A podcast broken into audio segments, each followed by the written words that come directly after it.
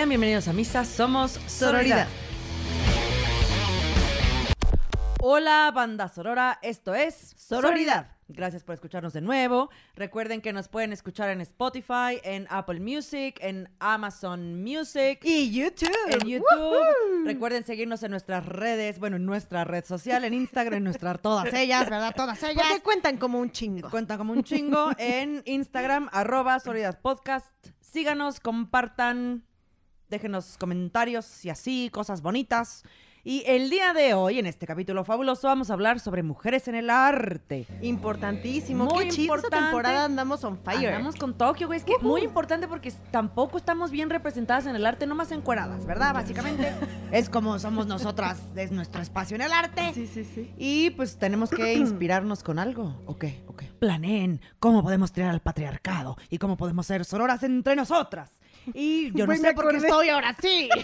¿Sabes Me de, acabo- qui- de me quién explotó la recordé? tacha. ¿De quién De recordé? Pinky Cerebro, güey. Ah. ¿De qué hacemos todas las noches? Pinky, tratar de tirar al patriarcado, mundo. Pinky. A huevo. Una ¿Consumamos? caricatura de nuestra juventud. Ay, sí, disculpe, no sé si su ustedes lo su conozcan. gargajo de Lolita Yala. Usted disculpe. ¿Qué dice? No sé. Phil Barrera. o ¿Qué, Phil qué Barrera. dice esta vieja? Del gargajo de, de Lolita. se- Ay. y que ella avisa, ya se fue. Así que güey. se lo Perdón, traga. a la banda, primero un saludo a toda la banda de Latinoamérica que nos escucha fuera de México, que sepan que Lolita Ayala era una presentadora de noticias muy famosa acá. Que siempre le acompañaba una flor. Y siempre, o sea, lo que estamos diciendo es una broma que se hizo muy famosa en México, donde a ella en vivo se le salió, empezó, empezó a poseerse. Buenas noches, bienvenidos a las noticias. Y fue muy gracioso. Luego búsquenlo en YouTube, es gracioso. Somos horas, pero pues sí, fue una cosa muy A, graciosa que le a pasó. todas nos pasa y aquí nos ha pasado un a mí chingo, siempre se me sale el gargajo, güey. Pues bueno, para entrar en calor, recuerden, sigamos tomando 100 gotas mezcal. Y justo en el arte, ¿qué onda? Las mujeres siempre hemos sido musas, un objeto artístico, siempre desnudas, tetas por... Ahí sí se valen las tetas, ¿eh? No vaya a ser para amamantar, otra cosa ya lo hemos platicado. Ahí sí, no, Claro. ahí no. Siempre perdidas en el bosque, ¿sabes? Así con, con ojitos de cervatillo, con ojitos de Anne Hathaway de ayúdenme. Este, pero nunca creadoras, cabrón. ¿Qué Total. pedo con eso? Y también, primero, como para todas y todos y todos nuestros oyentes, ¿qué estamos entendiendo por arte? ¿Qué es arte? ¿Cuáles son las expresiones que entendemos por arte? Entonces, es música. No, la verdad, mis yo no entendí eso. A las pintura. 7 bellas artes, ah, sí. Nueve. Ah, verde. Música, pintura, el cine, fotografía, arquitectura, literatura, escultura y danza. Entonces, eh, es, de esto es lo que vamos a hablar. O sea, mujeres en, estas, en estas ramas. Sí, sí. ¿no? Súper no representadas, somos bien pocas. Exacto. Entonces, eh, un poquito de, de, como para juego, juego. Tú, por ejemplo, dime una mujer que para ti sea de total, o sea, que merezca toda tu admiración en alguna de estas disciplinas. En alguna de Ah, estas pues, artes. pues yo te traigo chismes. Yo, yo hice mi, mi tarea, mis, y te ¿Tu traigo scouting? unos chismes. Por ejemplo, cabrón encontrar cosas. Ahora que estaba haciendo la investigación para el podcast, buscando tal cual artistas mujeres renombradas, Ajá, ajá. artistas mujeres famosas, un montón de las que salían siempre tenían, bueno, no, no siempre, pero muy frecuentemente tenían menciones sobre sus relaciones románticas con Ah. otros, con hombres artistas. o cómo aprendieron de ellos. Nunca, o sea, muy pocas veces estaban mencionadas ellas con su carrera y con su trabajo. Siempre había un link con un pito. Porque ya saben, Sí. las mujeres sin pito, pues no somos nada. Que, que es No cierto, en el scouting que hice específicamente de escultoras, lo noté más. Como de Yo hija de una tal. escultora, ¿eh? Porque venía justo, perdón que te interrumpa, Sí, de una sí. escultora que iba a poner, este, como que el 90% era de su amorío con Rodán y dije, ay, Claro. no, bye. O sea, no, no, no voy a hablar. Sí, no por como ella, pero no voy a de hablar de, tal. Rodán y de su amor prohibido. Y, lo, y con quien quiera que Amor se quiera una cosa, murmuran por las calles. Este, todo mal. Regresando, entonces. Eh, en la pintura, por ejemplo, está Berthe Morisot, que ella nació en Francia en 1841. Fue la primera mujer en unirse al movimiento impresionista tan conocido en, en la pintura. Siempre hablamos de, ni los voy a mencionar porque este no es el espacio, pero siempre hablamos de los pintores impresionistas. Pues ella fue la primera mujer en unirse a este movimiento y eh, estuvo... Ay, es que vean, vean cómo viene aquí la información. Mire, les voy a leer tal cual viene. Tuvo un papel destacado en el desarrollo del impresionismo francés, exponiendo junto a artistas de la talla de Degas, Renoir y Monet. Yo que no quería vez. mencionarlos, pero es que a huevo te comparan con ya lo lograste porque ya estuviste exponiendo junto a estos tres pitos. Digo, Sí. ellos como artistas muy chidos, güey, pero no, o sea, nuestros logros a este respecto siempre van relacionados a la onda de los hombres. Sí. Lo importante de ella es que tiene una obra, una pintura que se llama Detrás del desayuno y con esta obra consiguió romper todos los récords en las subastas. Obvio, ella ya estaba morida, ¿verdad? Este, ya nomás Eso postmortem. está más, más que muerta. Es que o sea, es el sí, siguiente perdón. nivel, ¿no? Ya, ya cuando Inframundo. te mueres, después hay inframundo número 4 y entonces le- me le hacen su subasta en Christie's, esta famosa casa de subastas, por 11 millones de dólares. Y es una de las pinturas que más récords ha logrado romper y era de una mujer, qué escándalo. Chan, chan, chan. ¿Les puedo contar otro chisme? Sí, pero ¿qué te parece si en pintura nos quedamos? Ah, eh, sí, en pintura, órale. Sigamos órale, en órale. pintura. Este, María Izquierdo. María Izquierdo es de Jalisco, eh, es de 1902 y ella es muy importante, puesto a que fíjate que desde temprana eda- edad sufrió violencia de género, puesto a que a los 14 años la forzan a casarse con un militar viejísimísimo con el que tiene tres hijos. Y ella es como muy destacada como por terca, eso también está muy interesante en el scouting. porque ¿Cómo- aparece como vez de terca necia. Sí, sí, sí. La camino? No, connotación es que era negativa. muy necia, muy necia, muy Sí, sí, sí. Y de las dos cosas donde se hace mención o referencia mucho de, de su terquedad, es uno, porque quiso romper con todas las prácticas de- de lo- del muralismo en aquel momento, de los muralistas, con plasmar a, a mujeres o en ejercicio de maternidad o plasmando como cosas relacionadas a la libertad y a la patria. Ella quiso como plasmar más como naturaleza muerta, etcétera. Y otro fue porque eh, ella no quiso que su género se relacionara con eh, la, este, feminidad, o sea, como Ajá. con todo... Con el cliché. Sí, con, el- con lo estético. O sea, ¿cómo las mujeres así. podemos pintar cosas que no sean cursis? Creo que sí. No lo puedo creer. Más Yo allá hubiera- de corazón. Yo me hubiera imaginado que las mujeres artistas pintaban tacones rojos, ¿verdad? Pintaban corazones. Sus uñas. Sus uñas, pintan las uñas. Sí, pues sí, sí, a huevo. De la maternidad tan importante, ¿verdad? Claro. Eh, en la pintura les tengo que decir este, este, este, este, este, este, este, este. ¿Por qué? Porque también aquí pasa. Pónganle pausa a esta vieja, güey. Eh, en el Museo Met de Nueva. York, que es muy famoso por, por tener colecciones vastísimas de arte, menos del 4% de las obras que están ahí son de mujeres. ¿Cuatro? Menos del 4%. Y el 76% de las obras de desnudo en ese museo, el 76 son de mujeres. Porque para eso servimos, como Sí. musas de, digo, de la desnudez, de la fragilidad, no como creadoras, y eso está del ano. Y yo quisiera platicar ahora de otra pintora muy estereotipo, o sea, muy conocida en México. Yo tengo opiniones muy mezcladas sobre ella, pero la vamos a mencionar. Frida Kahlo. Ella nació en México en 1907. Ella no consideraba que su pintura fuera surrealista. Eh, gran parte de su trabajo y de su historia estuvo marcada por su vida personal, ¿no? Todos lo sabemos, todos lo sabemos. Su enfermedad infantil, una- un gravísimo accidente que tuvo, eh, tuvo creo que 32 operaciones, pero también tristemente muy relacionada a su carrera y su vida personal a la relación tormentosísima que tuvo con Diego Rivera, este muralista mexicano. Eh, y queda muy, mucho esta relación tóxica que tiene con él plasmada en, en toda su obra autobiográfica. A mí, a mí Frida Kahlo no me gusta por varias razones. Creo que está muy bien que haya puesto el folclore mexicano de vuelta al tema de, o sea, sobre la mesa. Creo que está muy bien que haya sido una mujer liberal en cuanto a su sexualidad. Creo que no está bien, por ejemplo, que, que nos centremos muchísimo en la relación tóxica que tuvo con este hombre. Malísimos, no son patrones que queremos repetir.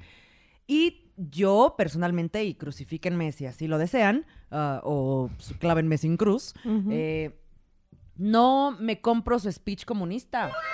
Ay, pues y ahora estoy en otro acento. Ella, la verdad, estaba muy bien posicionada en, en- en un estrato burgués en la Ciudad de. México y hacía sus fiestas con sus amigos que venían exiliados y así, pero comunista, comunista, a mí no me parece. Pero bueno, pues cabe mencionarla porque es un referente de, de las mujeres en, en el arte. Otra, llévelo, llévelo, llévelo. ¿Tienes igual de, de pintura? Es No. que yo puse otra de, por ejemplo, em, arquitectura. Hay una chica que me, me gustó que es de Irlanda, que eh, se hizo muy famosa también, no, na- em, no nada más por la creación como arquitectura reflejada en construcciones, casas, museos, bla, sino más bien diseño de muebles. Y hasta ahorita es retomada por grandes marcas, todas las, la, pues lo innovador que, que fue en su, en su momento. Entonces ¿Quién ella es? se llama Aileen Gray. ¿De dónde es? De Irlanda. Ah, que ya lo habías dicho. Ah, sí, ostras. sí, pero te lo vuelvo a repetir para que mental. quede bien claro. Laguna mental. Que me lo tatué. Me está volviendo a jalar del pezón. Ustedes no lo ven, pero me está jalando otra vez. De escultura, por ejemplo, de lo que ya No, espérate, platicábamos, espérate. ¿qué? Ah, estás- Arquitectura, estás en arquitectura, hombre. Bien, bien, bien. No, pues dame chance. Yo traigo nada más y nada menos que a Zaha Hadid, de Irak. Es, Ah, ella sí, tiene la nacionalidad la vi, la iraquí, pero británica sí, también. Ella fue la primera mujer, eh, está viva en este momento, en Ujú. 2004 fue la primera mujer que fue, bueno, que recibió el premio Pritzker. Igual y lo estoy pronunciando mal. Es el premio de mayor prestigio internacional y galardón para la arquitectura en el mundo y entre ese mundo de arquitectos lo, nom- lo nombran como el Nobel de Arquitectura. Muy importante el trabajo de ella. eh, ¿Y sabemos más o menos de cuándo es? ¿Qué? ¿Su premio? No, de no, 2004. no, de ella, su edad.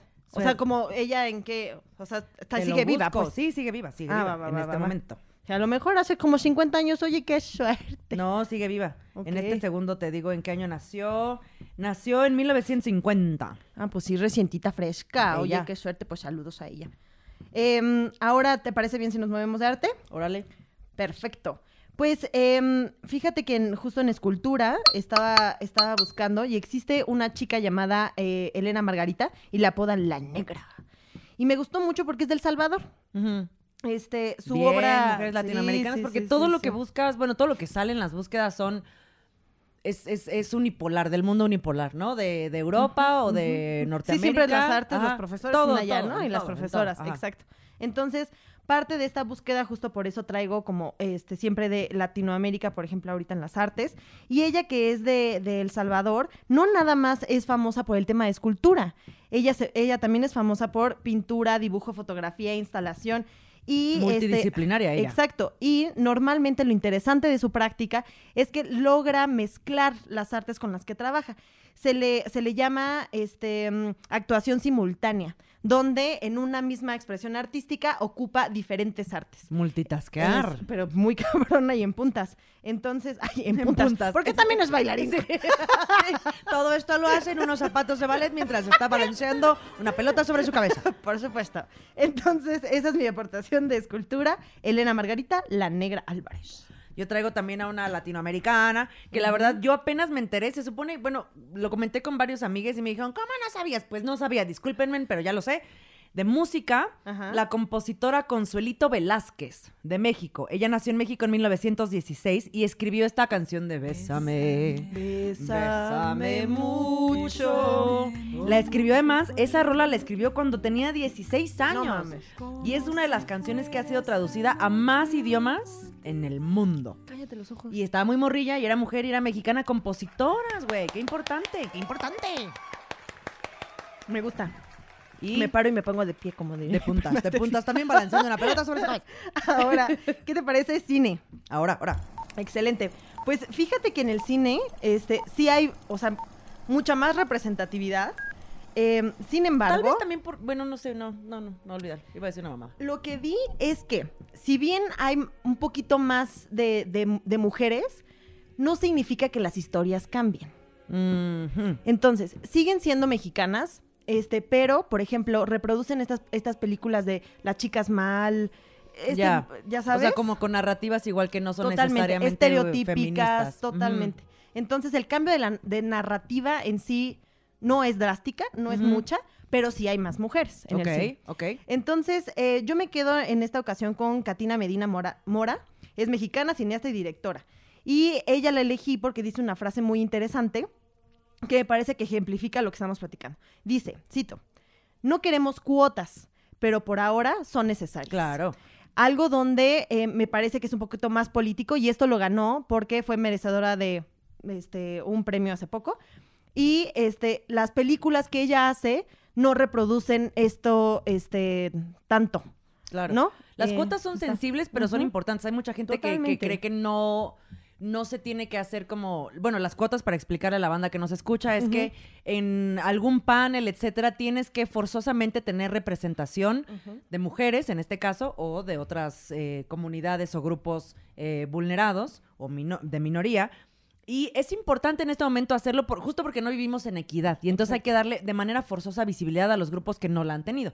Una vez que alcancemos este piso igual Ya para todos, se quita y ahora sí vamos por méritos. Sí.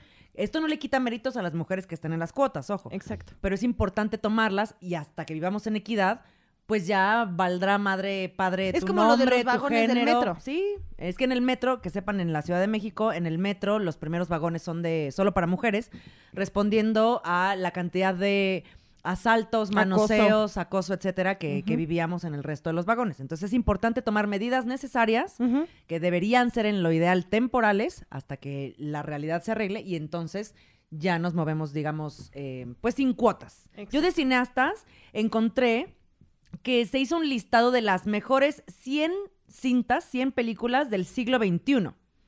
De estas 100, solo 12 eran de realizadoras mujeres y ninguna de estas estaba en el top 20. Siglo XXI, Güey. boles. Y ninguna de estas está en el top 20. Y ahora tengo un juego, juego. Oye, qué Tengo aquí una lista fabulosa de las 100 películas dirigidas por mujeres, o sea, las 100 películas más importantes di- dirigidas por mujeres. Esto es de la BBC, no vamos a leer todas, pero entonces juego, juego, dime un Ujú. número entre el 1 y el 100. Eh, 88. 88. Tun, tun, tun, tun, tun, Sí, porque todo lo hago como Batman ahora, güey. 88. Los silencios del paraíso, dirigida por Moufida Tlatley en 1994. Otro, número del 1 al 100. Del 1 al 100. 22.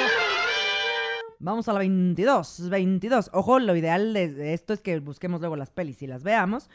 22 es, tenemos que hablar de Kevin. Ah, esa sí la vi muy creepy. Ah, yo también. De Lynn Ramsey en 2011. La actuación ahí está Este es esta, ese mega, personaje está creepy. concha. Otra, otra, llévelo, llévelo. Siete. Ay, se fue bien atrasísimo. A ver, número 7. Zona de miedo o vivir al límite de Catherine Bigelow en 2008. Otra, otra, para que tengamos más. 61. 61. Indian Song de Marguerite Duras en, bueno, Duras, perdonen mi francés, en 1975. Esta lista dice qué países son los que más tienen. No, solo como el top, General, el top mujeres. 100 de películas hechas por mujeres. Una última, una última. 59.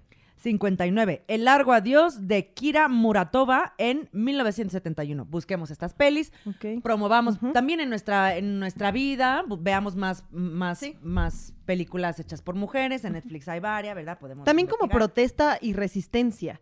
O sea que hay mu- mucho que no sabemos y demos la oportunidad. A mí me parece que también estaría Aquí cool. cabe también la cancelación cultural, ¿no? Los, los güeyes que tan involucrados han estado últimamente en escándalos eh, de la Sí, industria sí. del cine, etcétera, Ay, etcétera. Sean Cancelemos, güey. Cancelemos, pedo, güey. cancelemos. Sí, yo lo No quería un buen y después no solo es por la onda moral de cancelar, porque mucha gente dice, no, lo que pasa es que tienes que separar al artista de la persona. No, ni no. madres. La persona es el una, creador güey, y además no la persona se beneficia de manera económica. Pues no somos de Voldemort para creación. dividir nuestra alma en siete. O sea, somos uno, A ¿no? O sea, no, Harry este Potter pedacito ahorita- es culero. Harry este Potter pedacito ahorita está llorando. Oye, ¿te acuerdas de, de una publicación que hicimos en sí, nuestro sororidad? sí. Bueno, en nuestra cuenta de Sororidad Podcast realizamos un post de ah, casi al inicio de nuestro lanzamiento sobre el test Bechdel. Ajá. ¿Te Cuéntanos, acuerdas? Está súper interesante. ¿Qué es este test? Es un método para evaluar la brecha de género en las películas en general y por extensión en las series u otras producciones artísticas y me parece muy pertinente para nuestro episodio. Es que, Ahora. güey, sí, por favor. ¿Qué mide? ¿Qué chingados mide este test? Bueno, y fíjate, no mames, arde culero. A ver. Uno, mide, o sea, esto, pensemos en alguna película que más nos guste, hagamos ese La ejercicio. que quieran. La a las que les llaman chicks flicks, que según esto son para mujeres y ya sabes, Y pero es cuac. pura mierda. Exacto. Bueno, sí son para nosotras, pero en una idea de perpetuar este rol de género de el amor. Es para, ¿no? El amor. Sí, cállate, busca el Sí. amor, no estés completa tú sola. ¿Qué mide esta, este test? Independiente, eres peligrosa. Así hablan, ¿eh? Me sentí como Pepe Grillo, Pepe Grillo feminista. Aquí. Número uno. Pepa Grilla. Pepa Grilla, güey. Lo Date, date, sorry. Número uno. Tener al menos. No, es que arde. Un número uno. Tener al menos dos personajes femeninos. Ay, no más. Que, que una prueba mida eso en una expresión artística, verga. Dos, que ambas mujeres tengan nombre. No, no necesitas nombre, nomás Nombre, que no sean el chichis, adorno, güey, que, no salgan en la banqueta, chichis, que no sea la recepcionista, que no sea tal. Que tengan nombre. Tres, que hablen entre ellas en algún momento. Qué importante, ¿verdad? No, espérate. Pero que no hablen de... ajá, Exacto. ajá. Y el punto número cuatro, que esta conversación medida en el punto anterior, número 3, que trate de algo distinto a un hombre. Por ejemplo, em, dos hermanas hablando de su, de su padre no supera el, text, el, el test. Tienen que estar hablando de otros temas. Imagínate Güey, cuando creo es que tú y yo no superaríamos el test. Cada cinco segundos estamos hablando de hombres y de, de pene. Qué, qué fuerte saber que es tan básico pasar este test y que exista Es más del reconocer a los 60% personajes y la no. representación de mujeres que no Totalmente. deben su existencia a un vato cerca. Sí. Eso está Ahora, terrible. hagamos un ejercicio. Te, imagínate esta al revés. O sea, qué difícil es encontrar una conversación de dos mujeres que tengan nombres sobre un tema que no sea de un hombre, pero si lo hacemos al revés, todas las películas son hombres hablando de hombres. Por- pero es que no hay otra conversación. Eso es lo Porque importante. siquiera lo estamos fíjate, en el ejemplo primordial. Dios nomás habla con Jesús y el Espíritu Santo y nomás hablan entre ellos, güey. O sea, Claro. importantísimo. Y la paloma mensajera. Y la paloma mensajera es niño, es muy importante. Yo sobre cineastas quiero mencionar Lana y Lily Wachowski. Ujú. Súper importantes. Son productoras, guionistas y directoras. O sea, todólogas famosísimas por toda la saga de Matrix, que existe la 1, la 2, la Sí, 5, sí, sí, Matrix sí, contraataca, Matrix caricatura y no sé qué tanta madre. Yo no la vi, una disculpilla. ¿No Bueno, viste la las primeras, las primeras tres, pero ya Ah. toda la madre de, no sé todos los demás nombres ven, pero ellas las escribieron y las dirigieron y todo. Además hicieron B for Vendetta, esa peli sí me gusta matar claro. y Lerón, pero padrísime, increíble. A mí me gusta mucho una serie que hicieron en Netflix que se llama Sense8. Eh, es ¿Ellas como- es están de detrás? Ellas son las que son las creadoras. Tristemente después de la temporada 2 muere. Pero sí es una serie donde La deciden serie, la serie, cambiar un poco la narrativa, aunque sí tienen estas historias románticas. Hay historias románticas entre mujeres, este, no, es que, ¿sabes? Lesbianas en una serie, mujeres transexuales en unas, hombres besándose con hombres. No, Mufasa. No, horror. Entonces, se las recomiendo un montón. Además, una diversidad eh, étnica, religiosa muy chida en esa serie. Y también, hablando de cosas que podemos ver, les recomiendo muchísimo en Netflix ver a Hannah Gatsby, que es una mujer australiana, cabe mencionar, y lo voy a mencionar solo porque hay que dar visibilidad, lesbiana, que tiene dos especiales en este momento en Netflix. El primero es Nanette, y justo esta, Ay, esta morra es listísima, cabrón, y habla... Porque no es stand-up, es un performance. Habla justo de los hombres en el arte y cómo han usado a las mujeres como en una metáfora como, como que pintan vasijas para sus flores, como si nos, como si ellos fueran, como si nosotros, ellos fueran las vasijas y nosotras las flores que van a meter ahí. Habla de la cancelación cultural que se debe hacer, por ejemplo, a personajes como Pablo Picasso por el abuso sexual que hizo con una niña, etcétera, etcétera. De la falta de visibilidad que hay eh, de las mujeres en el arte, incluso toca temas de salud mental y el arte. Fabulosa, se las recomiendo un montón. Y también les traigo un chisme de literatura Échate, échate. quieren, pues sabemos que a lo largo de la historia muchas mujeres han firmado como hombres, con nombres, con seudónimos, para poder recibir, para poder ni siquiera recibir crédito, pues, para tener la oportunidad. De Porque aquí les va un, un primer, un, un dato asquerosísimo. Ujú. Déjenme encontrarlo en mis notas, porque ya me moví mientras les canto. Ahí está. Eh, en, en el- en la historia que hubiéramos creído que fue antier, o en el pasado, sigue sucediendo. El valor económico y simbólico del arte hecho por mujeres es mucho menor al hecho por los hombres. Hoy por hoy sigue sucediendo que las obras de artistas más cotizadas siguen teniendo un valor hasta 10 veces menor, 10 veces menor que el de un artista hombre, eh, aunque sean muy cotizadas. Y sobre literatura, les traigo aquí un chismín. Por ejemplo, eh, mujeres que firmaron como hombres en algún momento. En, mil- en 1847 eh, se publicó esta novela muy famosa británica, Jane Eyre. La autora es, es- sabemos ahora que es eh, Charlotte Bron- Bronte, la estoy pronunciando seguro mal, según yo es Charlotte Bronte, como con la- E para arriba. Pero ella cuando lanzó la novela puso el nombre, de- o sea, puso su autoría bajo el nombre Currer Bell, un eh, seudónimo literario que ocultaba su identidad de, de género y ya hasta que se fue, hasta que se posicionó muy bien su obra, que ella dijo, pues soy yo y soy mujer, y sus hermanas, eh, Le dejaron que de escribieron Ah. Borrascosas y así, las otras dos, Emily y Anne eh, eh, Bronte, también en algún momento usaron seudónimos de hombres. Ok.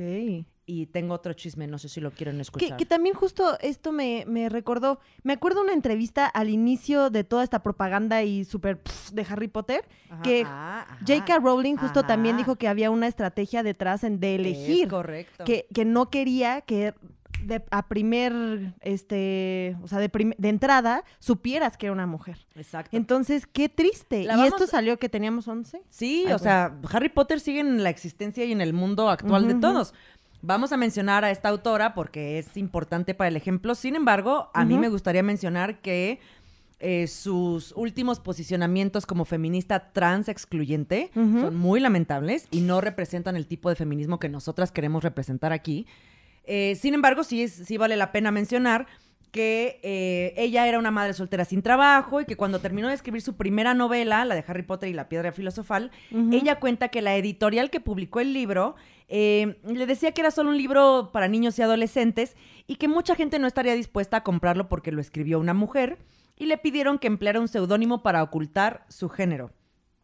Pero esa no fue la única vez que ella usó un seudónimo. Bueno, hasta también cuando salió después Harry Potter dijo, bueno, pues no, ya soy yo. Eh, la, la escritora, eh, en su segunda novela para adultos, la publicó bajo el seudónimo de Robert Galbraith. Meses después, después de que la recibieron bien, decidió reconocer públicamente que ella era la autora. Ojo, digo, bien por ella y su éxito, mal por ella y sus, y sus eh, declaraciones de feminismo trans excluyente. Las mujeres trans son mujeres. Eh, ya estás muy, muy adinerada, hija, y muy académica y muy... Se le tostó la Sí, cabezota. no, tal vez. Oye, y mm, ahorita, por ejemplo, platicando, o sea, estamos hablando de las mujeres que realizaron alguna expresión artística. Ahora quisiera centrarme en em, como el mensaje de, las artes como herramienta eh, de comunicación hacia cierto Fabuloso, mensaje. Fabuloso. Entonces, em, a mí me gusta mucho el cine, la verdad lo disfruto mucho. Y em, recuerdo últimamente dos películas que justo van en la línea de lo que has dicho. Que sus créditos y su wow de mucha gente fue robada por, por hombres. Entonces, el cine comunica estas historias. Y es la película de The Wife. No sé si ya la has visto, No. de Glenn Close. No, no la vi. Está buenísima, está basada en una novela. Y habla de esta señora que escribe muy chido y que el esposo este, la segrega a cuidar a sus hijos y él es el que se adjudica todo el crédito de la literatura y hacen de él de que gane un premio Nobel. Ay, viajan. Es cierto, sí la vi. Es una Él se come actuación, todo, bueno, sí es Exacto. Y ella ahí explota y es un periodista el que le da, le dice, ¿sabes qué? Yo sé que tú eres. Y entonces ya se destapa porque ella ya no puede seguir ocultando que era ella la mente genial. Eso es un, un- un ejemplo. Y también no sé si tuviste la oportunidad de ver Big Eyes. No. Big Eyes sale eh, esta chica de, eh, pelirroja que hace Encantada. Ajá, ajá. Fornos, se me fue el No me acuerdo su nombre. Sorry, yo soy malísima con los nombres de todo. Amy Adams, Amy Adams, ella, gracias. productor. gracias. Este noche chicharito. Este, eh, bueno, esta, esta película también habla de justo un cabrón que se adjudica toda la expresión artística. Eh, claramente Big Eye se llama porque, eh, de hecho Tim Burton es el director de la película, este, de eh, estas, estos rostros con unos ojos demasiado grandes y se hace súper, súper, súper famoso, pero ella siempre está como segregadísima en una habitación a, a pintar en horas y todo porque él necesita seguir saliendo, Necesita ¿no? sacar producción. Entonces está para que se quemen un poquito ahí el cerebro y que se enojen con nosotras, para que disfruten por también. favor, enójense. Creo que están A en Netflix seguramente. Bien, me gusta. También hay una serie que se llama Pose, que retrata la realidad de los ballrooms, o sea, como de las reuniones, como bailes que hacía la comunidad LGBT en, en, en- en Nueva York en los 80 En- en- en- en- Y muy importante de ahí me parece que las actrices principales retratan a mujeres trans de la época y son en realidad actrices trans fabulosas. Puta, estoy enamorada del, del personaje padre, de no Electra, güey. Sigamos consumiendo eh, producciones artísticas hechas por mujeres, sigamos impulsando a las mujeres en el arte. Recuerden que las mujeres en el arte no solo somos flores para las vasijas, tampoco somos este, tetas desnudas, tristes y perdidas por el Al lado bosque. de girasoles. Déjense de mamadas como la canción de Arjona, también de mujeres, porque los piden, lo que nos piden podemos, lo que podemos no existe, no, no sé ni cómo no va. hace sentido absoluto. O sea, también déjense de pendejadas como esas. No queremos ser musas, somos creadoras, gracias, con permiso. Y síganos eh, escuchando. Recuerden que estamos en YouTube, en Amazon Music, en Apple Music, en Spotify como Sor Oridad Podcast. Y en Instagram, todo junto, Soledad Podcast, podcast ¿verdad? Post, podcast, Soledad Así no nos Podcast. encontrar. Déjenos sus comments, síganos, compartan. Y pues nada, por más mujeres en el arte. Muchísimas gracias a todos y únense a la, cruz, de, nuestra, parroquia. Únete a la cruz de nuestra parroquia.